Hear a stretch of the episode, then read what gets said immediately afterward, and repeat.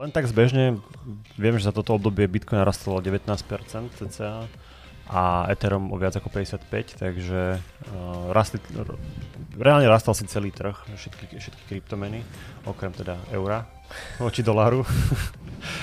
a čiže je to naozaj, že konečne po takom dlhšom čase pozitívnejšie obdobie. Investujte do kryptomien jednoducho a bezpečne. Fumbi, krypto bližšie k vám. Vítajte pri ďalšej epizóde nášho Fumbi podcastu. Dneska tu sedíme klasicky s Jurajom a Davidom. Zle som sa pozrel, ale viete, ktorý je ktorý. Budú mať také menovky. A prinášame vám zase opäť novinky z trhu, a kryptomien a novinky z Fumbi. Takže poďme na to. Dobre pani, tak prejdeme na novinky z trhu. Um, júl, ten tohto ročný júl bol zatiaľ najlepší, čo sa týka rastu kryptomien. Sa to konečne obrátilo aj dneska. Uh, čo nahrávame, tak momentálne je Ethereum okolo 1800 eur. Takže sa to zhúplo z tých 980, čo bolo možno čo pred dvoma, troma týždňami. Takže vyzerá, že časy budú opäť zelenšie. Takže viete nám povedať, že, že čím to je, že sa tak obracia? Tak čím to je, čím to je, sa pýtal aj Igor Týmko kedysi a o, môžem povedať to, že je to vždy zložité, že na niektoré otázky nie sú jednoduché odpovede, no. ale čo sa týka toho Etherea, tak tam, tam tých faktorov je viacej, možno, že David by k tomu chcel povedať asi svojich. Tak v zásade platí, že viacej ľudí nakupuje, to je takéto prvé pravidlo, ktoré spôsobuje zelené sviečky v kryptomenách.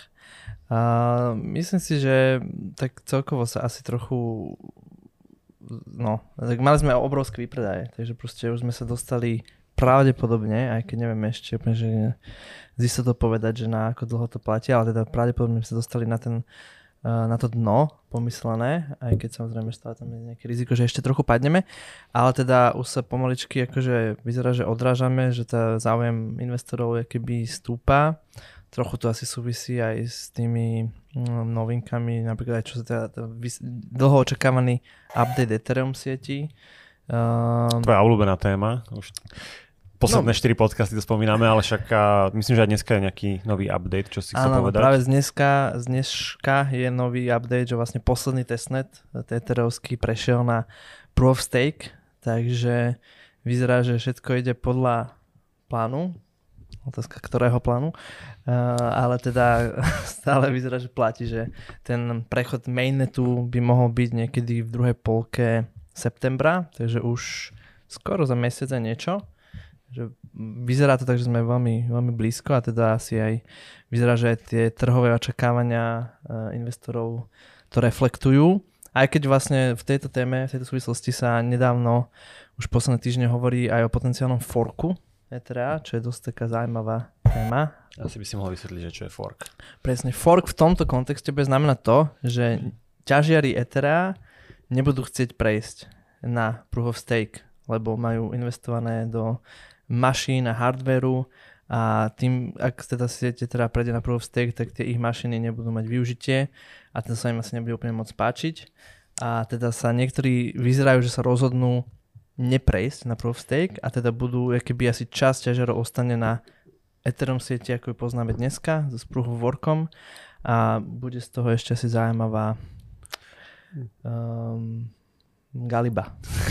Asi iba tak zjednodušene poviem, že, že fork je vlastne rozdeľovanie siete na um, to, jak to bolo dovtedy, plus tá, tá nová sieť má nejaké nové vlastnosti, alebo, alebo však teraz to tak som povedal, že jedna bude teda fungovať, ak teda prejde k tomu forku, že stále na tom proof of work a druhá bude teda na proof of stake. Takže to je ten fork, na ktorý asi Presne ja tak. zabzučal. Presne tak. A pričom vyzerá, že väčšina ekosystému a hráčov vyzerá, že nebude podporovať ten proof of work chain na Ethereum, takže mm, asi, myslím si, že tento fork asi nemá úplne veľkú šancu na úspech, ale uvidíme. No, uh, ale môžu, môžu ako keby urobiť, uh, uvidíme, že ako ho názvu, ako zalistujú na nejaké tie burzy, tak uh, sa môže stať, že nejakou zotrvačnosťou tam bude nejaká hodnota akože uznávaná. Ak sa náhodou taká príležitosť vyskytne uh, tohto forku, tak uh, ja osobne by som sa k tomu postavil tak, že čokoľvek budem mať na tej sieti, by som asi hneď sa snažil predať lebo nebude mať dlhú, dlhé trvanie, že nemá, nemá zmysel. No, teraz vlastne aj tie veľké stablecoiny, ako je USDC, USDT, tými za nimi vlastne podporili Proof of Stake, čiže to znamená, že oni prejdú so svojimi stablecoinmi na ten, nov, na ten no, nové Ethereum a asi aj proste apky budú prechádzať na nové Ethereum, čiže ne, nevidím ten dôvod, prečo by to existovalo, okrem toho, že veľa ľudí si bude musieť ešte doamortizovať nástroje svoje ťažiace. Ja by som sa možno opýtal, čo to znamená pre našich klientov, ktorí majú nakúpené Ethereum, buď vo vlastnej voľbe, alebo priamo um, v portfóliu, že keď sa teda náhodou bude forkovať a rozdielovať ten chain, vlastne vzniknú dve kryptomeny. Takže čo to znamená? No to je samozrejme dobrá otázka. A odpoveď na ňu uh, popravde ešte úplne nevieme, lebo ona do veľkej miery závisí o tom, že my napríklad využívame Ledger Vault ako technológiu. A bude to vlastne závisieť na tom, že aj z ich strany ako technologického pro, providera tej te- technológie uh, aká bude vlastne možnosť um, prístupnosti k tým novým coinom a na to ešte zatiaľ teda nebola uh, finálna odpoveď z ich, z ich strany. Tak ale si to komunikujeme s nimi, že čo? Tak to sa, akože všetky, všetci hráči na trhu sa to nejak snažia teraz riešiť, ale tam je akože ešte viacej um, neznámych uh, v tom v celom tom procese, takže tá otázka je ešte stále keby otvorená. A, a hej, samozrejme bude závisieť o tom, že či vlastne to bude vôbec nejak likvidné, či a ktoré burzy to budú podporovať a ktoré nie. A kto by to vôbec kupoval? Kto by to kupoval, presne. Zatiaľ, zatiaľ aspoň neviem o žiadnej burze, ktorá by sa vyslovila, že by to podporovala. Takže ak to tak nebude, tak to sa nebude ani dať s tým nič robiť, ale otázka no. No, tak to bude zaujímavé. Však Možno sa to bude dať využiť a možno, že nie. A dúfajme, že sa nespôsobí nejaký chaos okolo toho. Ja sa obávam, že chaos nejaký bude, lebo to tak vždy býva pri tých forkoch. Um, ale myslím, že tá sieť e, nebude úplne všeobecne a plošne akceptovaná. Jedným z dôvodov je napríklad podľa mňa aj to, že tie etery, ktoré sú staknuté dneska, tak na tom proof of work e, nebudú existovať. nebudú existovať na tom chaine, pokiaľ by nenastal nejaký ďalší hard fork v budúcnosti v rámci toho e, proof of work chainu. Takže tam je ešte veľa otvorených otázok, že čo s tým bude a um, No, mm, akože tiež dúfam, že nebude veľký chaos z toho, lebo akože môže byť z toho pomerne veľký chaos, ale dúfam, že bude iba taký malinký. Tak ešte, že ťa máme, aby si nám pripravil potom všetky podklady k tomu, aby sme to vedeli či už komunikovať na našich klientov, alebo... Presne tak. Dobre, len tak zbežne, viem, že za toto obdobie Bitcoin narastlo 19% cca a Ethereum o viac ako 55, takže uh, rastli, reálne rastal si celý trh, všetky, všetky kryptomeny, okrem teda eura voči doláru. a čiže je to naozaj, že konečne po takom dlhšom čase pozitívnejšie obdobie. Možno, že ešte zaujímavejšie než to, že, že to rastie, lebo však uh, rásť to môže a potom to môže zase klesať, uh, je to, že sa znižuje tá korelácia s akciami že už v júli bola pod 50% zase. A to možno zablučím, nech vysvetlíš koreláciu. Dobre. Uh, takže ide v zásade o to, že či sa cena Bitcoinu a ďalších kryptomien pohybuje rovnako ako cena akcií, alebo či sa pohybuje iným smerom. Hej? A teraz na to sú rôzne metriky, taká hlavná je 40-dňová korelácia, kde sa to ako keby počítať na nejakej takej rolling, rolling báze 40-dňovej. A v rámci toho, keď je tá korelácia nízka, tak je, je to zaujímavé pre diverzifikáciu ako keby toho investičného rizika. Mm-hmm. Čiže dáš niečo, do, hej, niečo dáš niečo tam... do akcií, dáš niečo do bitcoinu a vieš, že pravdepodobne nebudú klesať zároveň. Uh, ale keď je korelácia vysoká, tak sa to proste pohybuje spolu. No a my sme boli počas roku 2022 svetkami vysokej korelácie, ďaleko vyššie ako v roku predtým, pretože keď začala vojna a všetky tie veci okolo toho, tak sa začali ľudia chovať rovnako takmer ku všetkým asetom. Uh, jednoducho báli sa, vyťahovali odtiaľ peniaze, alebo potom ich tam zase vkladali. Čiže korelácia bola vysoká a tým pádom uh, Bitcoin si neplnil úplne tú funkciu toho diverzifikátora portfólií. Ano, bolo jedno vlastne to, čo vložíte peniaze, lebo všetko sa správalo rovnako. Tak, no a teraz momentálne vlastne tá korelácia ide zase, zase nižšie a to je taký dobrý znak, môže to naznačovať to, čo možno aj David spomínal, že, že môžeme byť blízko toho dna, pretože práve to rozdelenie tých osudov akcií a Bitcoinu je úplne kľúčové na to, aby sa Bitcoin v ďalších rokoch začal výrazne presadzovať a, a začal vlastne plniť funkciu toho alternatívneho finančného systému. Ja by som ešte možno, keď už sa bavím o tých rastových uh, tendenciách teraz, tak vlastne čo bolo zaujímavé zase v súvislosti s Ethereum, že aj Ethereum Classic porastlo. Mm-hmm. Dokonca sa teraz drží na 19. mieste v rámci CoinMarketCapu. Okay. Prečo? Mm, no to je dobrá otázka, akože podľa mňa je to veľmi iracionálne. Uh, a, lebo však na tom Ethereum Classic sa toho moc nedie reálne ale ku podivu sa stále mu darí nejakým spôsobom si držať aspoň to postavenie na tom trhu a myslím, že to je fakt iba takou veľmi dlhou zotrvačnosťou, ale akože tie fundamenty tam nie sú z môjho pohľadu. A nie, nie je to skôr také, že, že vyslovene, že špekulácia už? Určite, tomto? určite, no, však akože určite aj je to špekulácia po mňa do veľkej miery. Lebo ja keď sledujem občas na Twitteri a no, rôzne tie skupiny, ktoré mi ponúka, ponúka Twitter, tým, že sledujem veľa kryptovecí, tak a vidia, vidím, jak sa tam snažia, snažia ľudia ponúkať absolútne shitcoiny, ako je napríklad Doge, no Dogecoin nie, ale Shibu, alebo tieto veci, že ono to porastie. A normálne, že existuje celá marketingová komunikácia k tomu, aby že navnadili ľudí, že to má obrovský potenciál raz a tie komunikácie kvantum a kvantum a kvantum. Čiže verím tomu, že, že niektoré možno ešte väčšie coiny majú oveľa silnejšiu tú komunikáciu. A nehovorím, že len na Twitteri, ale môže to byť Reddit, môže to byť veľa týchto fór, a kde, kde proste ľudia sú. Takže treba si na to dávať proste pozor a preto môžu, môžu niekedy aj kryptomeny, ktoré nemajú tie vlastnosti alebo, vlastnosti, alebo stratili tie vlastnosti toho, že by sa malo do nich investovať alebo že majú potenciál, ale stále ich ľudia držia a stále sa ich snažia akože zbaviť za čo najvyššiu cenu. Takže Toľko. Neviem, čo som ti chcel povedať, ale... Ale povedal si to pekne. Áno. Nie, ale máš, máš pravdu a ja by som ešte to rozšíril, že je strašne dôležité a nie sa to ani dostatočne zdôrazniť, že ako je potrebné sa pozerať naozaj hlbšie na fundamenty toho alebo onoho proste asetu. A čo týka kryptomien, tak to, kam sa pozerám ja, je, že kam sa hýbe regulácia kam sa hýbe úschovná technológia, ako sa k tomu chovajú banky, a ako sa k tomu chovajú firmy. A toto sú tie veci, čo ma zaujímajú, lebo oni sa dlhodobo presadia. Hej? Čiže tá, tá cena momentálne môže korelovať s akciami z rôznych dôvodov, môže sedieť čokoľvek, ale dlhodobo, pokiaľ sa bude príjme taká legislatíva, aká sa príjma, pokiaľ budú štáty do toho vstupovať, ako je Salvador alebo Stredoafrická republika, pokiaľ bude, budú firmy do toho vstupovať. Teraz nedávno uh, bola Fidelity, ktorá začne ponúkať bitcoiny v rámci svojho sporenia dôchodkového pre milióny používateľov. Teraz prichádza BlackRock s nejakým podobným projektom, kde idú tiež dávať k dispozícii Bitcoin uh, svojim klientom prostredníctvom Coinbase Prime. A toto sú veci, na ktoré sa treba pozerať a ktoré nám ukazujú, kam sa to bude hýbať v horizonte uh, mesiacov a rokov. Takže treba vždy odzumovať a pozerať sa na tú technológiu a reguláciu, ako sa hýbe. Fundamenty. Tak, tak.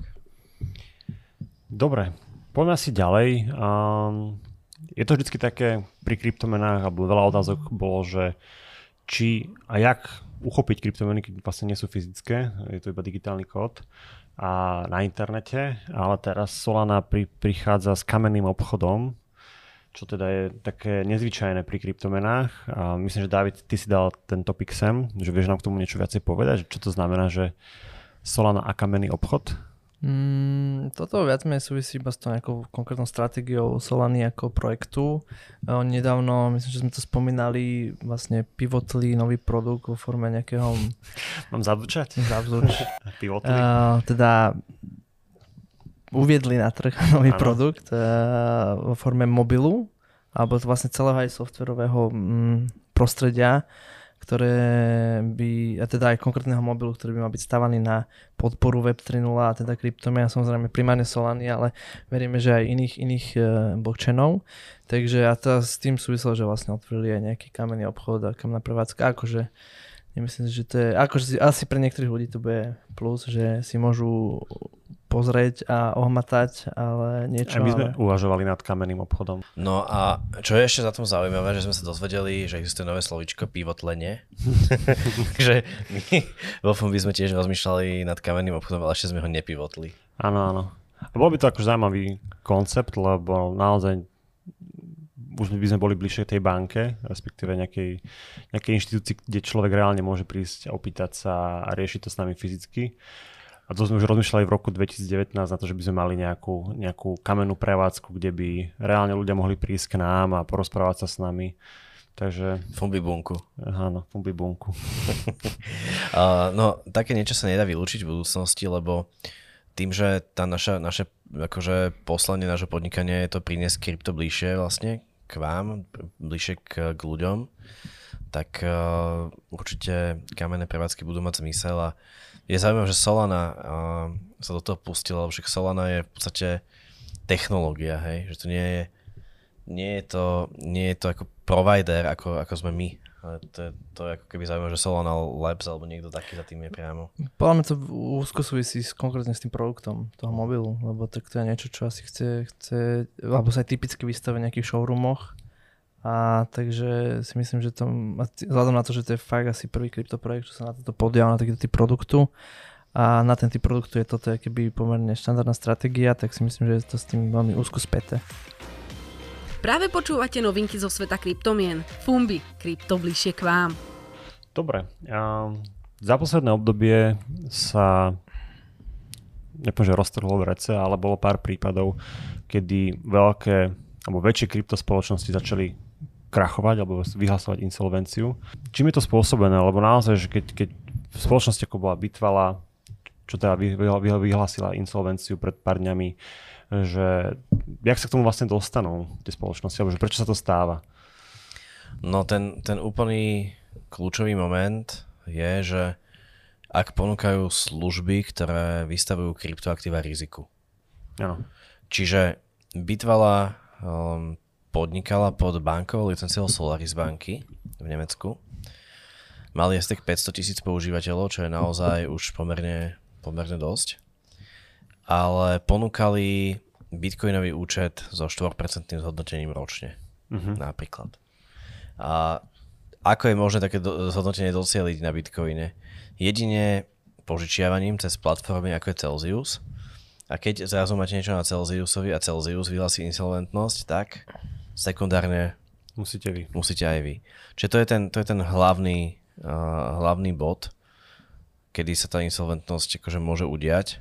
Samozrejme, druhý moment je, keď e, spoločnosť pomerne je slabá a jej bežný biznis nepokrýva ako keby operatívne výdavky, ale to je oveľa menej riziková situácia, lebo tam ako keby postačí postačí proste nejaká možno niekedy reorganizácia alebo vstup nejakého nového investora a je to všetko úplne v sajku. Ale pokiaľ teda tá spoločnosť podniká tak, že tie kryptomeny, bitcoin e, požičiava ďalej, a tá protistrana ho proste nevráti, lebo s ním zase niečo urobila iné, tak to, to je špekulovanie. Tak, to je, ten, to je ten problém. Preto Fumbi od začiatku bolo postavené ako super bezpečná služba, ktorá nič s tými kryptomenami v princípe akože ne, nerobí. Ako rebalansovanie je jedna vec, ale druhá vec je, že, že vždycky sú jednoducho iba uschované tie kryptomeny, nepožičiavajú sa niekomu ďalšiemu, nerobí sa žiaden takýto sofistikovaný biznis v pozadí, ktorý vždycky nesie riziko. Ano. Čiže uh, niekedy nám to možno aj, niektorým klientom to možno chýbalo, tá možnosť toho zhodnotenia ešte navyše. Ale teraz sú asi radi, že sa vedia dostať svojim kryptomenám. Tak, čiže to je, to je kľúčové, že my sme vždy boli veľmi konzervatívni a pokiaľ ide o to zhodnotenie navyše, tak myslím si, že to prichádzajúce Fumbi Staking portfólio je tak ideálny balans medzi tým, uh, medzi tým rizikom a možnými benefitmi.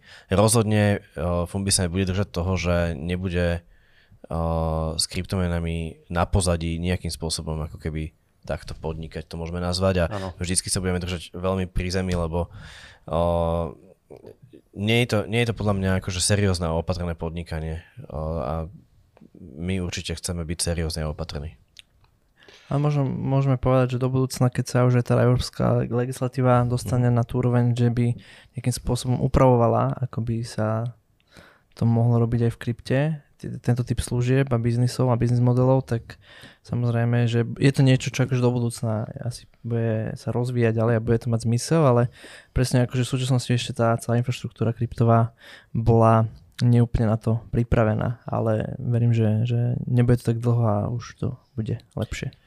V podstate Celsius sa postavil do pozície tej banky, kryptomenovej, ktorá proste vykonáva bankovú činnosť iba lepšie ako banky. To bolo, to bolo ich vlastne, to bolo ich moto. Uh, no a na ten Celsius sa naviazalo desiatky, stovky iných služieb a naopak Celsius sa choval k tým kryptomenám extrémne nezodpovedne a čisto expozícia voči Lune im, im spôsobila proste tú insolventnosť, ktorá sa potom preniesla všade. Čiže vidíme tu niečo podobné ako v tradičnom finančnom sektore pri Lehman Brothers. No a Určite. Na rozdiel tradičného sektora tam ešte zvyknú centrálne banky zachraňovať. Presne tak, a tu na centrálne banky neprišli zachraňovať, naopak niektorí... Prišli si ešte kopnúť. niektorí sa pousmiali možno, že no, veď sme vám to hovorili.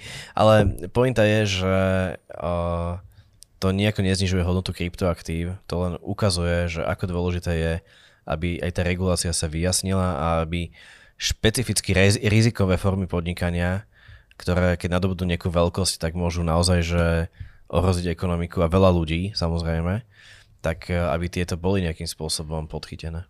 Chápem.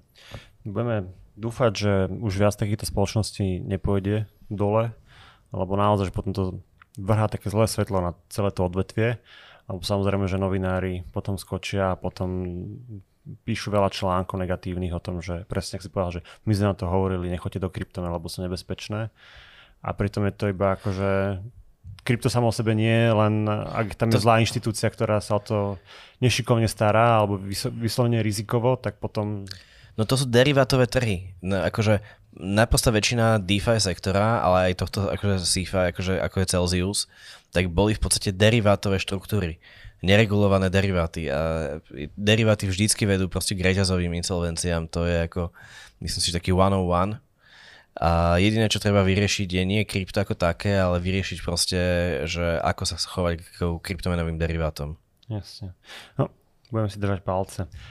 Dobre, Juraj, ty si tu napísal BlackRock a chceš tomu niečo povedať? Ja som to spomínal už, ale možno som nepovedal, že BlackRock má pod správou 10 biliónov dolárov. Je, že to je 10 tisíc miliard dolárov. Uh-huh. A jedná sa teda o, povedzme, že naozaj dosť veľkého asset managera. Asi sme možno, možno najväčšieho na svete. Ale asi sme nechceli vychváliť, takže ako to má spojiť to s kryptom? No to že, to, že vlastne idú vôbec ako keby teraz do krypta uh-huh. a idú pomocou Coinbase uh, ponúkať bitcoiny svojim klientom, teraz uh, neviem presne v akom produkte. Oni tam majú také rôzne asset management produkty, jeden z nich sa volá Aladdin, ktorý zrovna bude s tým Coinbaseom prepojený. A, ale neviem k tomu povedať viacej detailov, iba to, že je to ďalší krok um, k prepojeniu toho tradičného finančného sveta, kde jeden z najväčších aktérov vôbec sa spojil s jedným z najväčších aktérov v tom, tom kryptosvete a idú spoločne uh, ruka v ruke. ruka v ruke vlastne so spoločným produktom von. Ponúkať kryptomeny verejnosti. Tak, tak, tak. Čiže Super. to je ďalší krok k mainstreamu a toto je to, čo spôsobuje vo finále, že tá cena Bitcoinu bude rásť a Bitcoin postupne bude preberať tú funkciu tej rezervnej meny. Poďme teda ďalej. S tým, že sa trh znova trošku pozbieral, tak uh, prichádza opäť obdobie, kedy sa rozširujú kryptopodvody. Uh, a teda nielen kryptopodvody, ale vidíme, že už aj vojenskí medici vyťahujú zo slovenských tetušiek veľa peňazí. Už aj vojenskí medici? Už aj vojenskí medici, aj vojaci zahraniční, aj všetko možné. Ale teda poďme naspäť k tom, tým kryptomenám, že aj tu sa znova ukazuje, že, že trh s týmto odvetvím podvádzacím do nejakej miery prosperuje a a možno sa opýtam vás, že, že na čo teda najviac dávať pozor pri tomto. A možno, že keby ste nám vedeli povedať trošku tak, že jak to celé funguje. Čiže ja začnem s tým, že ako tie, ako tie podvody asi typicky fungujú. Je ich niekoľko druhov. inak sú veľmi pekne popísané, jednak u nás vo Fumbi Academy je k tomu venované špecifické video, ktoré si môžete pozrieť, tam je to pekne vysvetlené. Jednak aj Národná banka Slovenska má takú svoju iniciatívu 5 peňazí sa to volá, taký veľmi pekný edukačný portál, kde tiež to budete mať pekne vysvetlené. Ale veľmi stručne, v zásade o, nič netušiaci ľudia sú oslovovaní rôznymi metodami o, a je im slubované vlastne hory doly, garantované zhodnotenie, 10 násobky za mesiac a, a tak ďalej. Áno, však to vlastne sa čo, celkom často deje aj u nás na Facebooku, keď dáme nejaký post, tak uh, kvázi asi nejaký bot alebo niekto vytvorí si úplne identickú stránku a napíše tam, že pošli mi sem pol bitcoinu a ja ti pošlem 3 naspäť. Áno, presne tak. Čiže, ale to, toto vlastne dokáže vylákať bitcoiny iba z ľudí, čo, čo majú bitcoiny. Áno. A ľudia, čo majú bitcoiny, väčšinou už sú malenko skúsenejší, takže takéto tieto giveaway scamy uh, nie sú možno, že to najhoršie. Najhoršie je skorej, keď uh, keď človek naozaj klikne na nejakú web stránku, tam mu slúbia tisíc násobky a on, on tam reálne pošle peniaze a naozaj vidí v tej platforme proste, ako mu to tam rastie, hej, ale to sú iba fiktívne čísla, uh, nič za jeho peniaze nakúpené nie je, proste tie idú tomu podvodníkovi.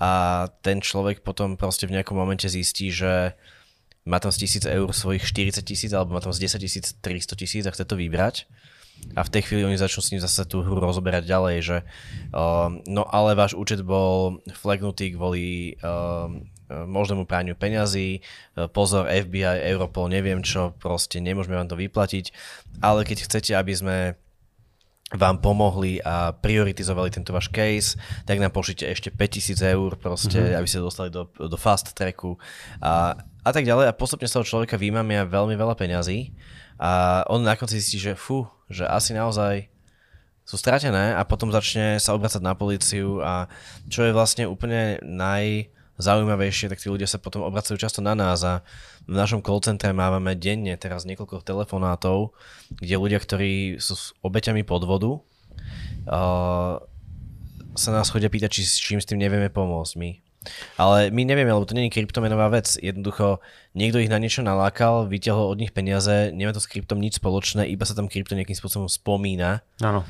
Aby od toho človeka peniaze vylákali. To je teraz momentálne akože najhoršia, najhoršia vec okolo nás, je toho veľmi veľa.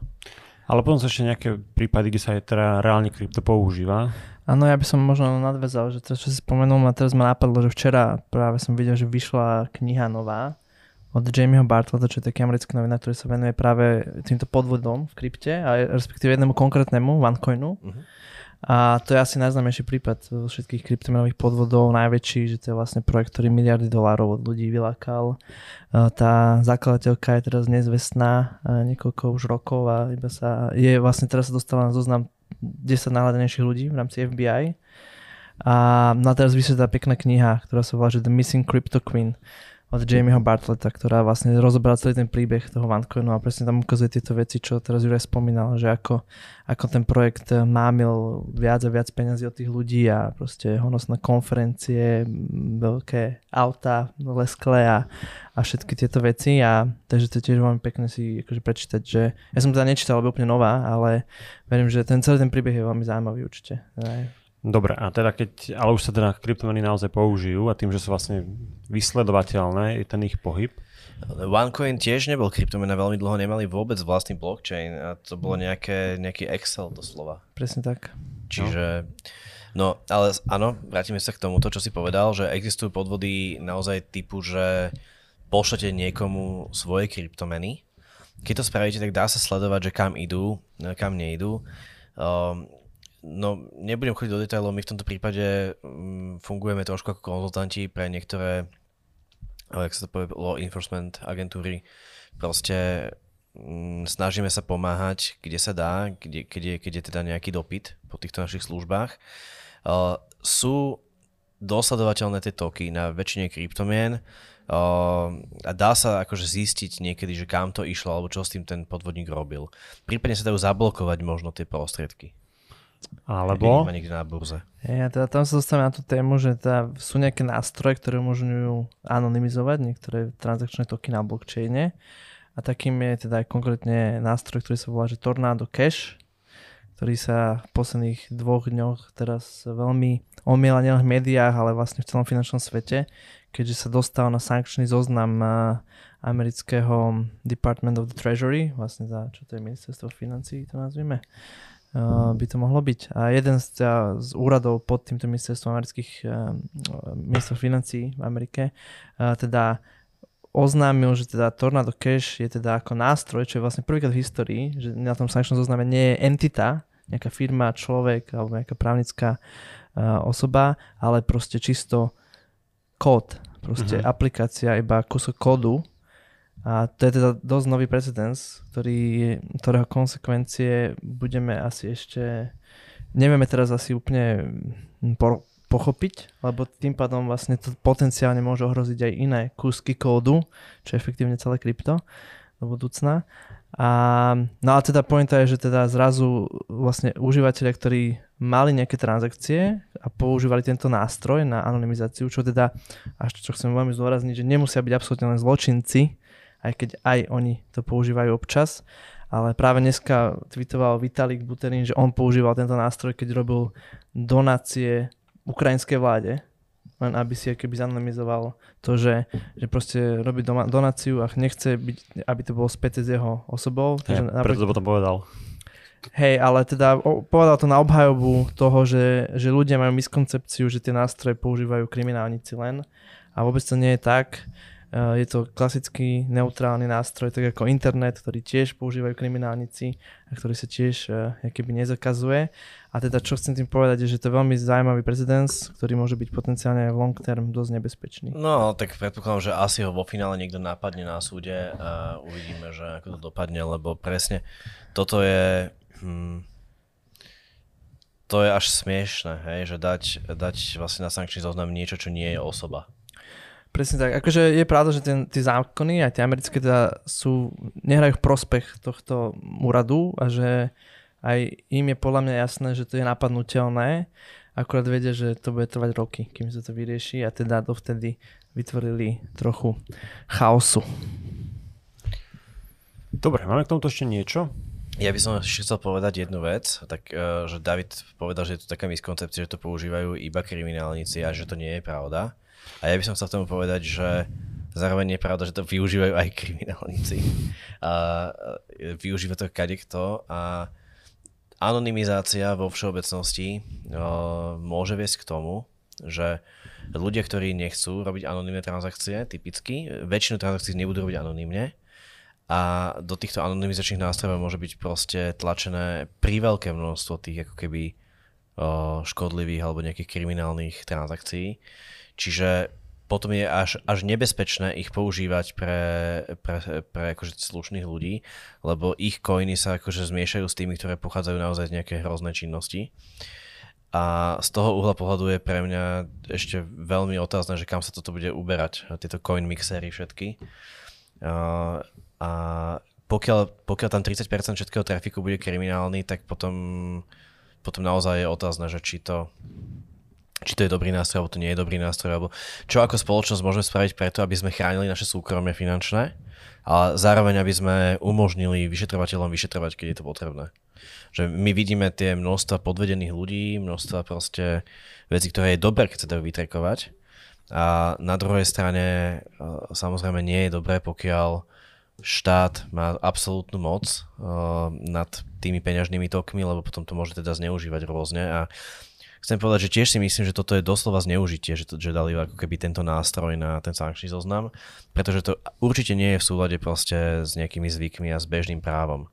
Hej, že väčšino, že sankčné zoznamy sú proste tvorené pre osoby, ktoré sú závadové. Uh-huh. Nie, je to, nie je to proste pre nás. To je ako keby sme na sankčný zoznam dali o, o, naozaj internet. Hej. Čiže na druhej strane o, niektoré predmety alebo nástroje, ako sú zbranie, napríklad, alebo, alebo lieky, alebo nejaké chemikálie citlivé, tak bývajú regulované nejakým spôsobom. Čiže asi by sa dalo k tomu postaviť tak, že anonymizačné nástroje pre platby by mohli byť nejakým rozumným spôsobom regulované tak, aby neboli zakazované, ale zároveň, aby, aby, aby vlastne neboli škodlivé.